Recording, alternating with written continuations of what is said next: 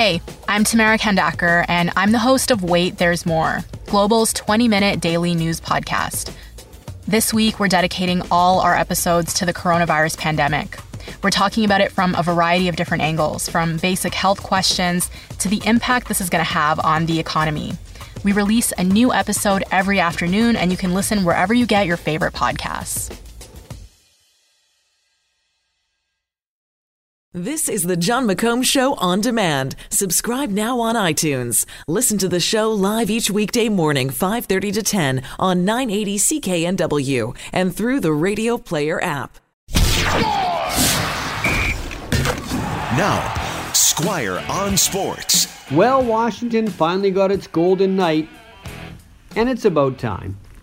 Because if you believe in evolution for a hockey team, then the Capitals were a natural selection champion. They did win the President's Trophy two years in a row, 2016 2017, so they seem to be overdue.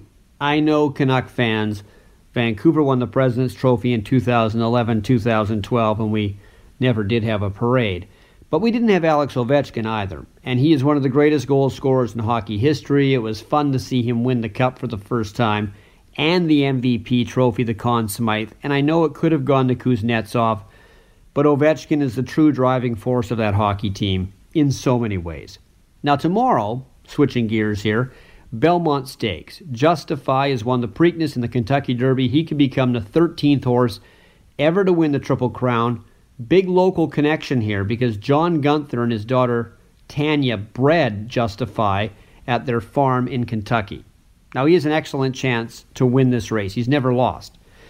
But many a great horse have seen their dreams of immortality die at Belmont Park. It's a mile and a half race, very difficult for a young horse, especially one that's won the previous two. Because in order to win the Triple Crown, you have to run three races in a month and a half. And the longest race and the toughest race is the final one. It's the equivalent of running the Ironman triathlon with the ocean swim being the last event. That is how difficult, and that is why so few horses have won the Triple Crown. Squire on Sports. Catch Squire Barnes tonight on the Global News Hour at 6 and on 980 CKNW.